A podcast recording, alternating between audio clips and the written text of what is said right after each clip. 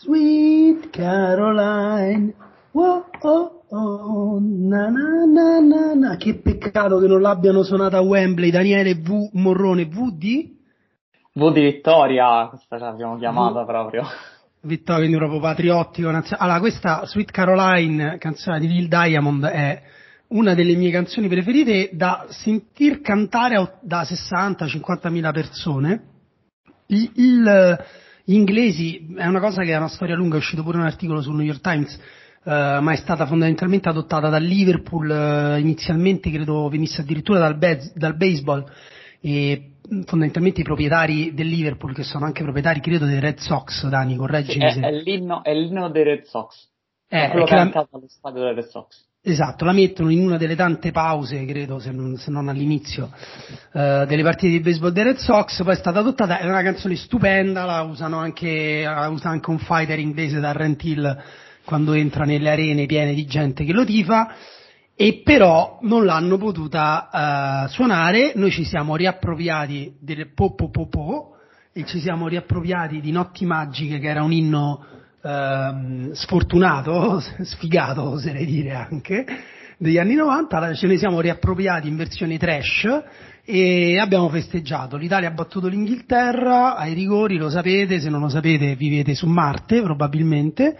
E, mh, andiamo velocemente ad analizzare la partita con la mente il più lucida possibile, abbiamo fatto tutti tardi, ci siamo tutti divertiti, però la partita l'abbiamo tutti vista, è stata una partita eh, ancora una volta decisa da tante cose, eh, anche se è stata decisa poi alla fine dai rigori, in realtà come si è arrivati ai rigori anche dal punto di vista mentale eh, vuoi o non vuoi dipende pure dalle decisioni che hanno preso gli allenatori e dalle interpretazioni dei giocatori durante la gara, giusto Dani? Sì, esatto, anche perché diciamo noi parliamo della battaglia tattica per iniziare ogni volta i podcast, in questo caso la battaglia tattica è cambiata dopo due minuti, perché dopo due minuti l'Inghilterra ha trovato il gol con, eh, sfruttando quello che era in realtà uno dei difetti strutturali del sistema italiano, ovvero Di Lorenzo bloccato, Chiesa molto offensivo sulla stessa fascia, c'è uno spazio tra i due e se Di Lorenzo non è bravo a attaccare quello spazio quando non ha il pallone e si avvicina troppo a Bonucci, può essere attaccato dal terzino avversario. In questo caso Shaw, l'Inghilterra gioca con il 3-4-3, che era lo stesso modulo utilizzato contro la Germania, con Luke sì, a tutta fascia a sinistra. Che in realtà sembrava più un 3-5-2 perché il terzo sarebbe Mason Mount, che eh, appunto quando eh, Southgate preferisce Mason Mount a un giocatore offensivo come è stato Foden a inizio torneo e Saka Uh, da una certa partita in poi, adesso non ricordo quale, uh, quando invece mette Mason Mount appunto è per mettere più una mezzala trequartista che vada a pressare uh, Giorginio in quella zona là più che,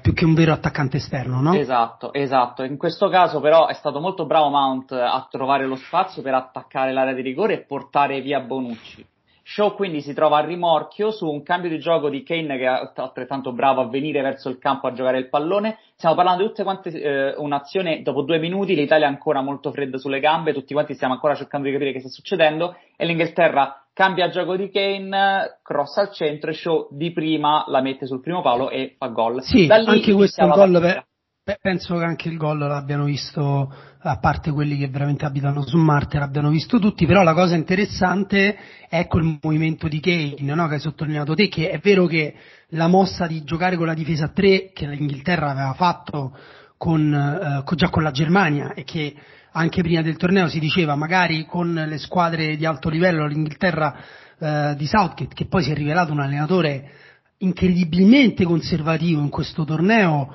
in questa partita soprattutto eh, rispetto alle premesse del 2018, del 2018 quello dell'English DNA, no? del progetto di ristrutturare il calcio inglese. Ma anche la rosa eh, a disposizione, anche rispetto con... alla rosa a disposizione, ne parleremo poi più avanti. Esatto. Ma è incredibile, però diciamo l'Italia è stata sorpresa da, magari dalla difesa a 3 che era una mossa però che di per sé aveva funzionato anche in chiave offensiva, per questa cosa che hai detto te, no? Di Lorenzo, il nostro difensore che resta bloccato vicino ai centrali, eh, loro mandavano eh, più giocatori a giocare davanti a lui eh, sulle, sul, su quel lato lì, soprattutto Harry Kane con un'abilità francamente fenomenale negli smarcamenti e in questo tipo di gioco, una cosa che eh, in cui adesso è il migliore al mondo e non, saprei neanche bene come definirla perché siamo oltre il falso 9 perché eh, diventa veramente un centrocampista e eh, questa sua capacità soprattutto nei cambi di gioco no? per poi andare dall'altra parte dove loro possono attaccare in ampiezza poi se c'è Trippier o Saka secondo me non cambia tanto a giocare ehm, largo con i piedi quasi sulla riga laterale però l'Italia si è sempre fatta trovare impreparata, cioè si è fatta trovare impreparata diciamo dopo due minuti e c'è stata anche un'altra occasione eh, poco dopo in cui eh, arrivano al cross dal fondo e Chiellini respinge con Sterling dietro eh, che provava eh, fondamentalmente a fare l'inserimento tra difesa e portiere, però l'Italia ha difeso in maniera molto bassa. Però che succede? L'Italia, sorpresa da questa mossa, l'Inghilterra che non solo ottiene un gol dopo un minuto la prima volta o letteralmente della partita sì. in cui hanno messo la testa fuori dalla metà campo. L'Italia che sembra non avere le contromisure tattiche e né atletiche, perché c'era troppo campo da coprire, Harry Kane continuava a prendere palla eh, venendo incontro, noi continuavamo ad arrivare in ritardo su tutte le scalate, però che succede? L'Inghilterra piano piano, secondo me non è così netta, non è dopo due minuti, ma piano piano esce dal campo. Verso i 20 minuti l'Italia inizia a dominare la partita, a mezz'ora l'Inghilterra torna un po' in gara, eh, però nel secondo tempo eh, invece è totalmente fuori partita. E Luke Shaw in realtà effettivamente forse l'impressione che dopo due minuti aveva giocato perché Luke Shaw inizia a perdere tempo praticamente subito dopo il gol con i falli laterali, l'arbitro lo riprende su un fallo laterale, cioè. quindi mossa tattica ma anche diciamo interpretazione dei giocatori in questo caso Dani? Sì, sono d'accordo, ma lì anche Southgate evidentemente ha chiesto ai giocatori di eh, controllare la partita il più possibile, controllare il cronometro, volevano evitare di prendere gol più che farne uno in più. Si trovavano in casa, si trovavano con una situazione favorevole perché i duelli individuali li stavano vincendo a centrocampo con Calvin Phillips e Declan Rice che stavano giocando addosso a Giorginio, Barella e Verratti in una situazione di inferiorità numerica e stavano comunque avendo ragione e questa cosa ha permesso secondo me a Southgate di dire ok ragazzi la portiamo a casa così, non prenderemo gol da questa Italia perché stanno facendo fatica ad arrivare in area di rigore nostra, noi perdiamo tempo, troveremo un altro contropiede o troveremo un modo con cui Kane può lanciare Sterling, ce la giochiamo così. In realtà questa mossa, questa idea che eh, è, è, apparsa evidente a tutti quanti perché se perdi tempo al diciottesimo su un fallo laterale di Luke Show vuol dire che veramente te la stai giocando. Ma ma pure al nono, eh? Sì, ma mi ha ricordato tantissimo eh, la finale di Champions League di, dell'Atletico Madrid contro il Real Madrid con Simeone che trovano il gol, l'Atletico Madrid, e da lì speculano per tutta la partita. Quella quando... che poi Sergio Ramos esatto. pareggia al 95. Sì, ecco, diciamo una cosa, no? nel calcio eh, non è che esiste un modo giusto, un modo sbagliato di giocare a calcio, però se tu lasci la palla ai tuoi avversari accettando anche lunghe fasi di difesa posizionare dentro l'area perché dici tanto io ho due giocatori sopra il 1,90 m che mi difendono l'area, anche questa fu per esempio la difesa di Murigno eh, quando gioca, allenava il Chelsea eh, e affrontò proprio l'Atletico Madrid in questo modo, no? quasi ribaltando eh, la narrazione solida e dicendo che l'Atletico Madrid era la squadra che doveva vincere, loro era una squadra che doveva difendere, beh quando ti trovi a giocare una, una partita così che prendi un gol anche del tutto casuale, assurdo, rocambolesco, sembra veramente un gol del destino, eh, quello dell'Italia, e poi alla fine ci sta, è anche il contesto tattico. Sì, tu hai avvicinato l'Italia alla partita quando non era ancora entrata e l'Italia l'ha fatto, hai detto bene, non da subito, l'ha fatto rosicchiando veramente azione su azione piano piano e secondo me l'ha fatto eh, nonostante la partita di alcuni giocatori che era, è rimasta negativa, eh, immobile sicuramente perché non ha fatto nulla fuori dall'area che aiutasse l'Italia a risalire il campo e Barella anche mi è sembrato totalmente scollegato sì, dalla situazione. Anche Di Lorenzo ha anche Di Lorenzo la sua subito, peggior partita di tutto forse, l'europeo. Sì, forse psicologicamente ha subito la, il, il, problema nel gol e da lì non è più rientrato in partita, però l'ha fatto grazie ancora una volta a Giorginio, ma soprattutto grazie a Verratti, secondo me. Guarda, in diretta non mi era sembrato, l'ho rivista stamattina la partita e Verratti sale di livello dopo la mezz'ora in modo importante si va a prendere tutti i palloni e uno può dire perché va lui a prendersi i palloni e non Giorginio? Lo fa perché eh, Southgate ha messo Calvin Phillips ad uscire forte su Giorginio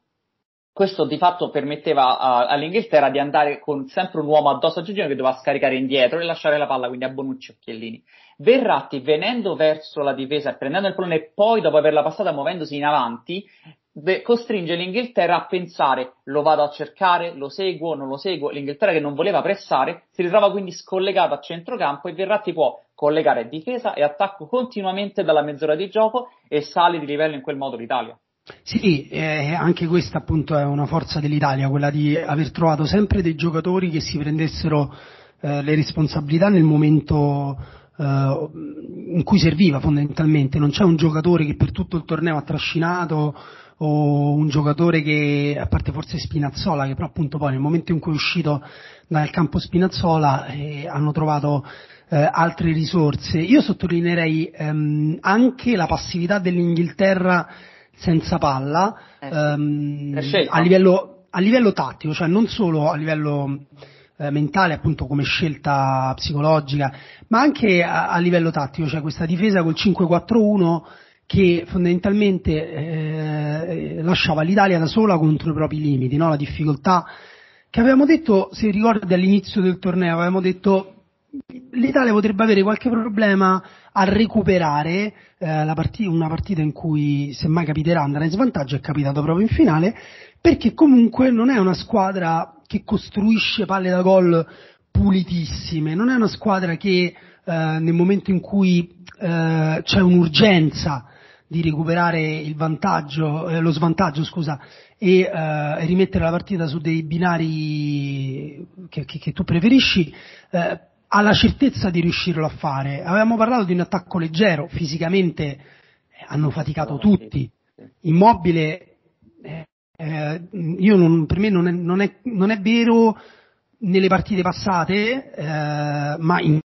questo è vero che Belotti ha fatto meglio. Un giocatore più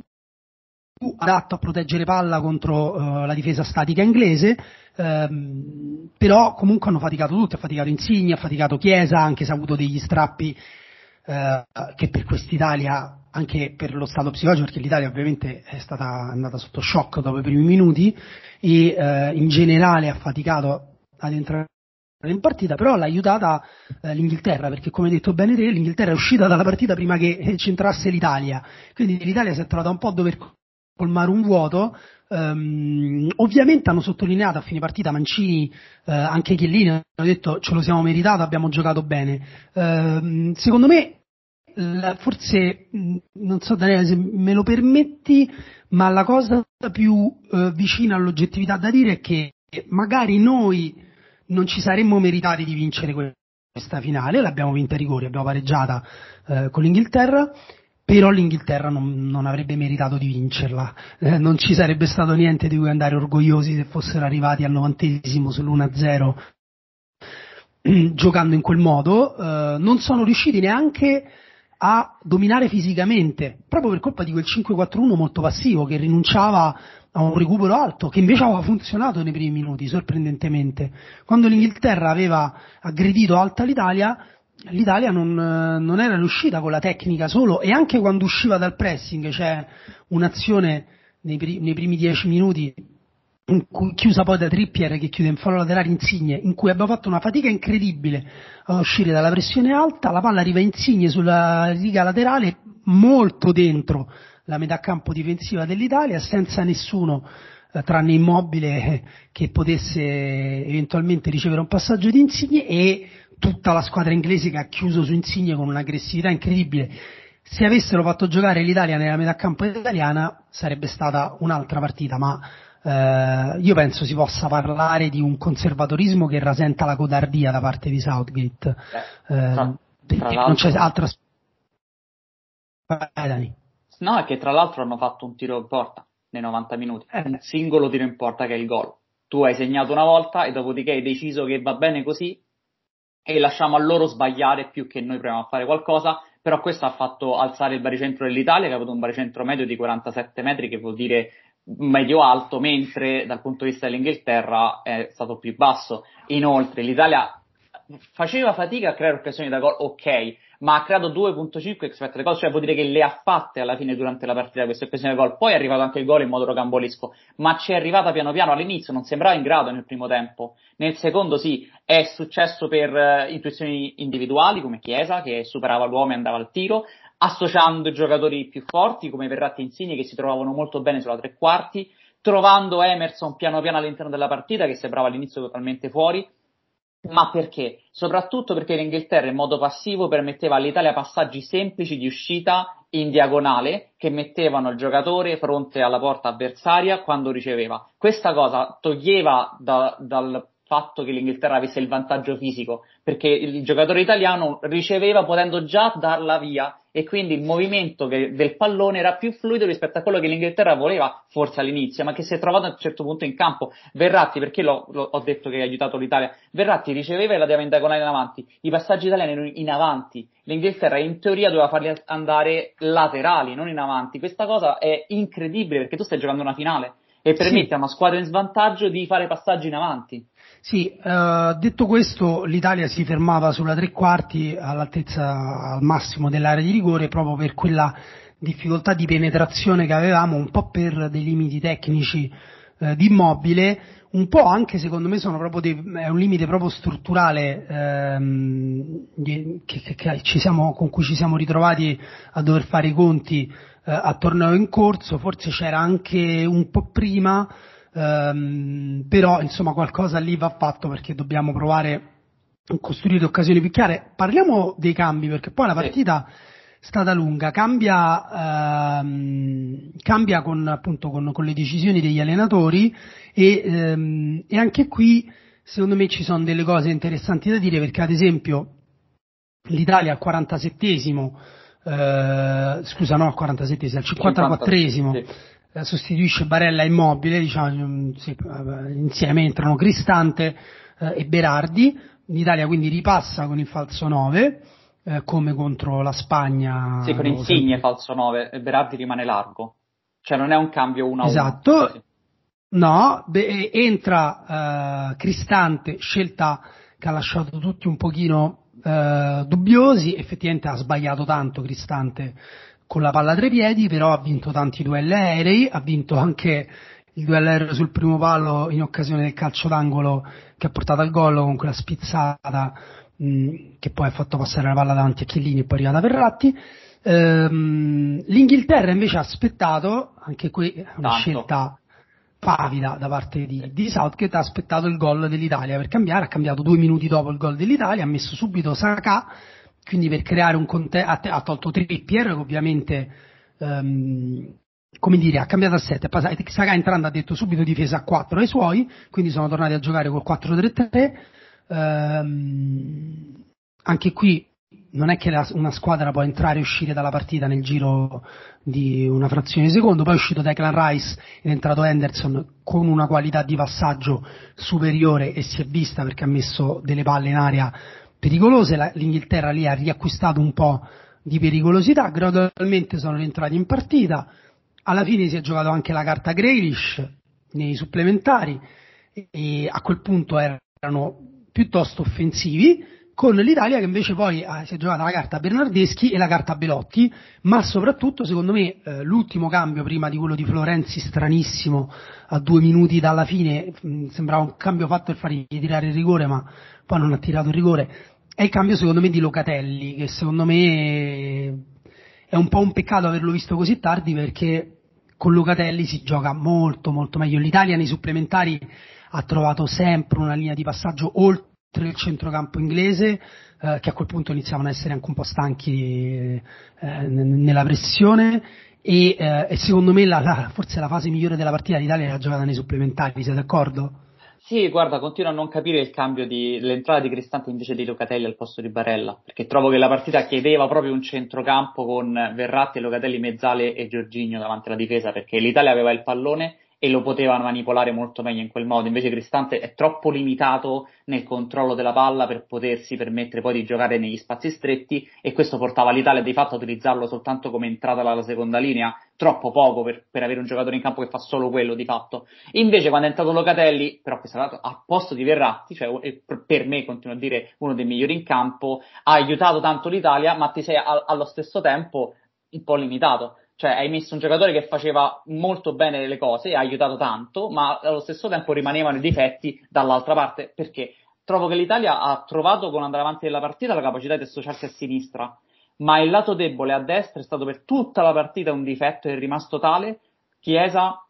è stato spostato a sinistra nel secondo tempo dopo il cambio con Berardi sul lato debole, ma non è stato veramente mai trovato il suo ingresso in area di rigore sì. bene e Di Lorenzo non saliva abbastanza e l'Inghilterra di fatto si trovava con la sicurezza che doveva dipendere soltanto sul lato destro. Sì, all'Italia è continuata a mancare la, la, profondità. A un certo punto, non so se ci ha fatto caso, ma si sono anche scambiate le posizioni Chiesa Insigne quando c'era da fare il falso 9. Um, solo Emerson Palmieri eh, sull'esterno sinistro attaccava la profondità, secondo me ha fatto una grandissima partita, sì. eh, col passare dei minuti, forse un pochino anche lui titubante all'inizio, prudente, eh, anche l'Italia è stata prudente, anche i cambi di Mancini sono stati conservativi, a me sarebbe piaciuto vedere anche Pessina in campo nel secondo tempo proprio perché mancava comunque presenza in aria, Barella forse un pochino stanco, Um, però alla fine eh, la, la, fortuna ha premiato Mancini perché abbiamo trovato un gol eh, fortuito che però appunto eh, come dire ha, ha, dato anche ragione al fatto che volesse vincere i duelli aerei, volesse avere un po' di forza fisica a centrocampo per poi non ritrovarsi a soffrire magari o a, o a dover giocare per forza in un certo modo. Sì, i cambi sono stati conservativi, però allo stesso tempo effettivamente il cambio principale, ovvero l'uscita di Immobile per entrata di Berardi e Insigne falso 9, ancora una volta ha aiutato la squadra, come è successo per la Spagna. Questa Italia forse è fatta per giocare senza una prima punta come Immobile, perché non è mm. soltanto lui che gioca male, ma è anche proprio il, il, gioco che si vede che richiede qualcuno che entra tra le linee alle spalle del centrocampo avversario e davanti a John Stones che è quello che faceva appunto eh, in quel caso Insigne e aiutava molto di più la circolazione nella zona di rifinitura. Trovo che sia stato il, i minuti migliori insieme a appunto i tempi supplementari sono stati quando dall'inizio si è capito subito che Insigne poteva giocare spalle alla porta alle spalle del centrocampo, l'Italia a quel punto si associava molto meglio sì. in zona di rifinitura. Sì, sì, sono d'accordo, anche se ehm, secondo me manca la profondità a questa squadra, eh, quindi sì. non è la soluzione non è da sola al falso 9, eh, però come dire, intanto abbiamo vinto questa coppa, poi penseremo a come provare a vincere il mondiale tra un anno e mezzo. E, ehm, mh, però un, due paroline sui rigori, perché comunque fanno parte del contesto di gara. Um, vabbè, come dire, va sottolineata uh, la scelta di Southgate di fare entrare un diciannovenne un ventenne uh, freddi che tra l'altro hanno giocato pochissimo nel torneo, credo non arrivi nessuno di due ad aver giocato una partita intera. Ehm, a due minuti dalla fine solo per tirare i rigori togliendo tutto Henderson che è un giocatore molto ehm, esperto sì, un giocatore pure tecnico che, che può, come dire, non, adesso non ricordo esattamente se è stato anche rigorista con il Liverpool, però voglio dire, può tirare i rigori, non è che non può tirare i rigori. Um, e soprattutto appunto in un contesto di gara in cui la squadra sembrava averla, pensare di poterla vincere con quel gol dopo un minuto e 30 secondi, si è dovuta svegliare improvvisamente dopo un'ora di gioco, ha giocato un'altra ora di gioco senza mai veramente riuscire a rientrare in partita, freddandosi mentalmente e, ehm, e ha tolto anche Walker, che secondo me è comunque un giocatore di personalità. E poi c'è questa piccola cosa che adesso festeggiamo, siamo tutti contenti, però diciamoci la verità, è troppo un vantaggio calciare per primi.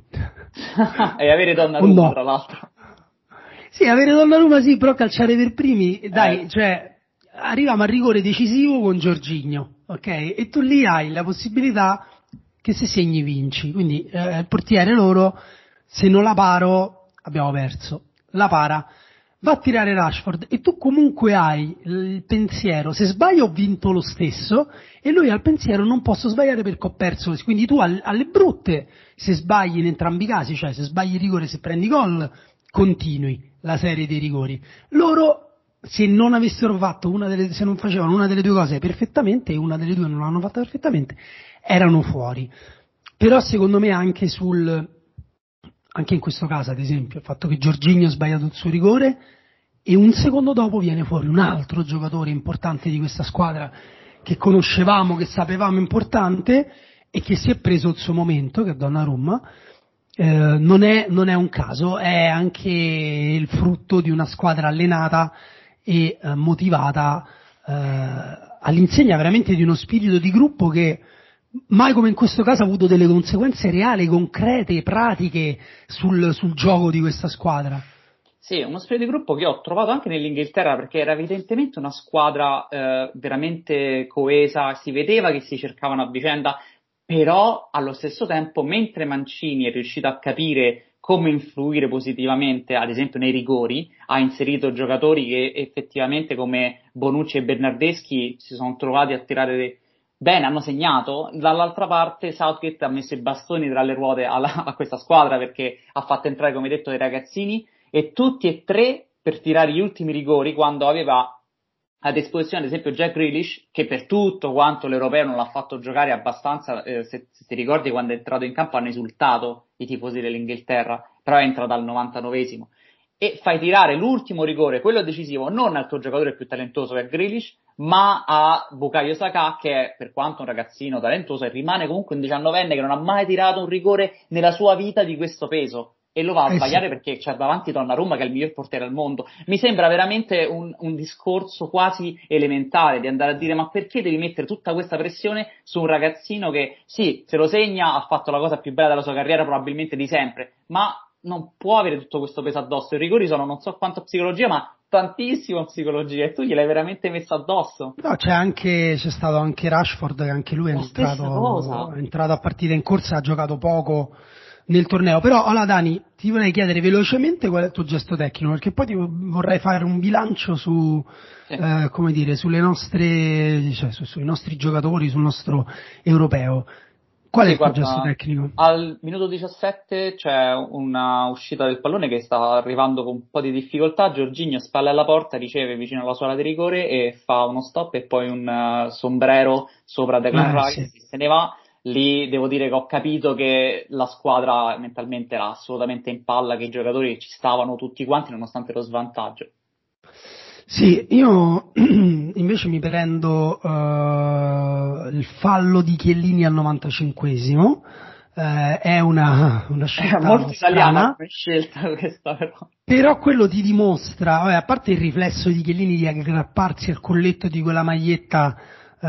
anche piuttosto attillata, francamente è notevole, ma um, però quello è la, la, la freddezza, la consapevolezza di aver commesso un errore e la capacità di sacrificarsi, che poi ha preso il cartellino giallo, eh, un secondo dopo, sicuramente, come dire, eh, magari a Chiellini non frega neanche niente di, di, non fare bella figura, però non è un gesto tecnico di quelli calcistici che poi fai vedere ai tuoi nipoti, no? Dici guarda io in finale ho fatto questa cosa qua molto bella, però in realtà quella è stata una cosa determinante perché Saka sarebbe partito con tutta la metà campo vuota, Bonucci il giocatore più vicino al centro, è vero che lui partiva da lontano, non sarebbe molto probabilmente arrivato in porta dritto per dritto, sarebbe arrivato con Bonucci che lo avrebbe accompagnato sul destro, però avrebbe creato un ultimo pericolo a partita praticamente finita, mancavano 20 secondi alla fine del recupero e, uh, e, chissà cosa sarebbe potuto succedere. E invece Chiellini ha avuto la freddezza di dire guarda sai che ti dico non lo voglio neanche sapere cosa succede. E in una partita in cui tu hai avuto una palla in alcuni momenti per più del 70% del tempo, secondo me quel tipo di freddezza lì è, è necessaria, è giusta anche perché poi beh, c'era anche un tocco di mano di Saka che secondo me lo esegue quando è già stato trattenuto, cioè quasi il suo corpo che reagisce e sbatte sulla palla, mm, non lo so, eh, però avere quel tipo di freddezza lì ed è una cosa che ancora una volta ti conferma, oltretutto Chiellini ha vinto tanti duelli in questa partita non visti, eh, non, non, visti, non segnalati, non, di cui non ci ricorderemo, ma avere quella coppia difensiva eh, anche se non ci abbiamo puntato come hanno puntato, almeno contro l'Inghilterra, loro su Stones e Maguire, eh, ma averli lì, anche se loro hanno fatto pagare, ti hanno fatto pagare poi la partita con la Spagna in occasione del gol di Morata, no? perché sbagliano tutti e due, però averli in questa partita è stato fondamentale eh, e quel fallo lì ti dimostra pure un pochino a livello mentale come dire, ti, ti, ti tranquillizza quello, tutti i giocatori che hai intorno, perché poi anche noi avevamo dei giocatori giovani, cioè ci dimentichiamo, ma anche questa nazionale giovane e inesperta, Donnarumma, un portiere fortissimo, ma era alla sua prima finale, non ha mai giocato neanche una partita in, in Europa, um, in, scusa, in, Champions League, quindi insomma um, era, era importante mostrare anche quel tipo di esperienza. Adesso Dani ti vorrei chiedere, bilancio finale, dimmi quello che hai imparato te in X minuti o secondi di questo europeo, di questa Italia, verso dove andremo, cosa significa, cosa abbiamo capito?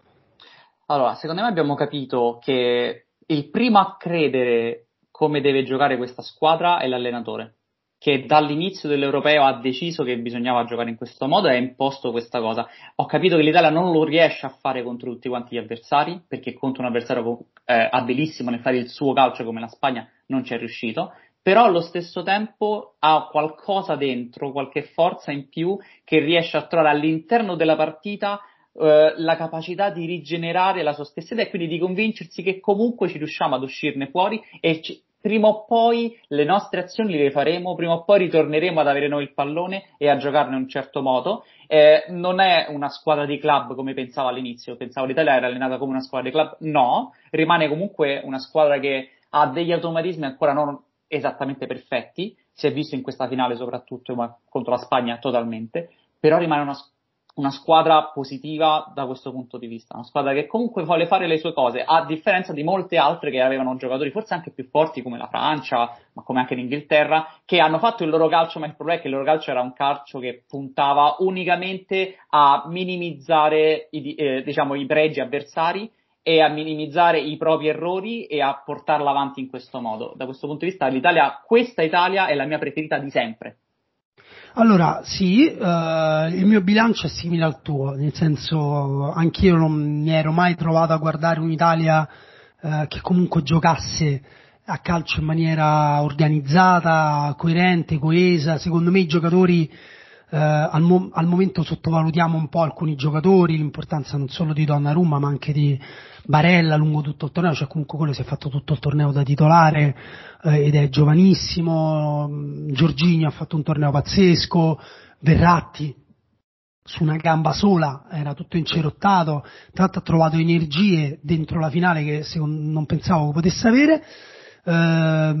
a livello di gioco, secondo me, bene, non benissimo però, forse si dirà, forse ci sarà un giudizio troppo positivo eh, dopo questa vittoria su una squadra che comunque ha dimostrato limiti dal punto di vista dell'intensità, sia per quanto riguarda l'organizzazione, sia per quanto riguarda la tenuta atletica, eh, nell'eludere la pressione, si è visto bene contro la Spagna, quindi nel, nel palleggio, nel, nella costruzione, e nella fase offensiva, perché comunque siamo ancora una squadra che là davanti improvvisa, deve vivere ehm, sapendo cogliere le, le occasioni. Queste sono delle cose su cui l'Italia deve crescere, però per ora abbiamo anche scoperto che ci sono poche squadre più forti eh, di noi e non abbiamo affrontata neanche una, pur avendo affrontato Belgio, Spagna e Inghilterra, capace di batterci. Con un po' di fortuna, però senza fortuna non si va da nessuna parte, no. Però non, nessuna squadra è riuscita a batterti. Eh, la Francia magari ci sarebbe riuscita, chi lo sa, ma magari ci sarebbe potuta riuscire, che ne so, la Svezia, però tanto non l'ha incontrata, è inutile pensarci. Quello a cui è interessante pensare adesso è che tu, pur con questi limiti, non hai affrontato, non hai incontrato nessuna nazionale in questo momento, in questo stato della loro evoluzione, per ragioni varie. La Spagna si sta ricostruendo, la Francia eh, invece dovrà probabilmente ricostruirsi o, mm, o far rinascere il ciclo dalle ceneri di questo europeo. L'Inghilterra pensava di aver già vinto fondamentalmente, di aver già creato, tu hai, non solo sei inizio, all'inizio di un ciclo, non solo stai solo ponendo le basi per impostare una squadra propositiva, aggressiva, che gioca bene, eh, con delle idee chiare, hai l'allenatore che ha il contratto a vita praticamente, ma in più hai già vinto, hai già avuto la prova del campo che comunque no, poche squadre sono, riescono a batterti, sarà difficile batterti comunque, perderemo, la perderemo una partita, eh? siamo a 34, 35, sì, adesso 34, ho perso il conto, sì. La perderemo Orioppa una partita, sarà comunque una partita su 35, capisci? Quindi è, è, è questo, quindi però bisogna essere critici perché Uh, se non si è critici, se si diventa acritici, si finisce come la Francia, si finisce come l'Inghilterra. Invece dobbiamo guardare i nostri limiti, sono quelli che abbiamo visto in questo europeo,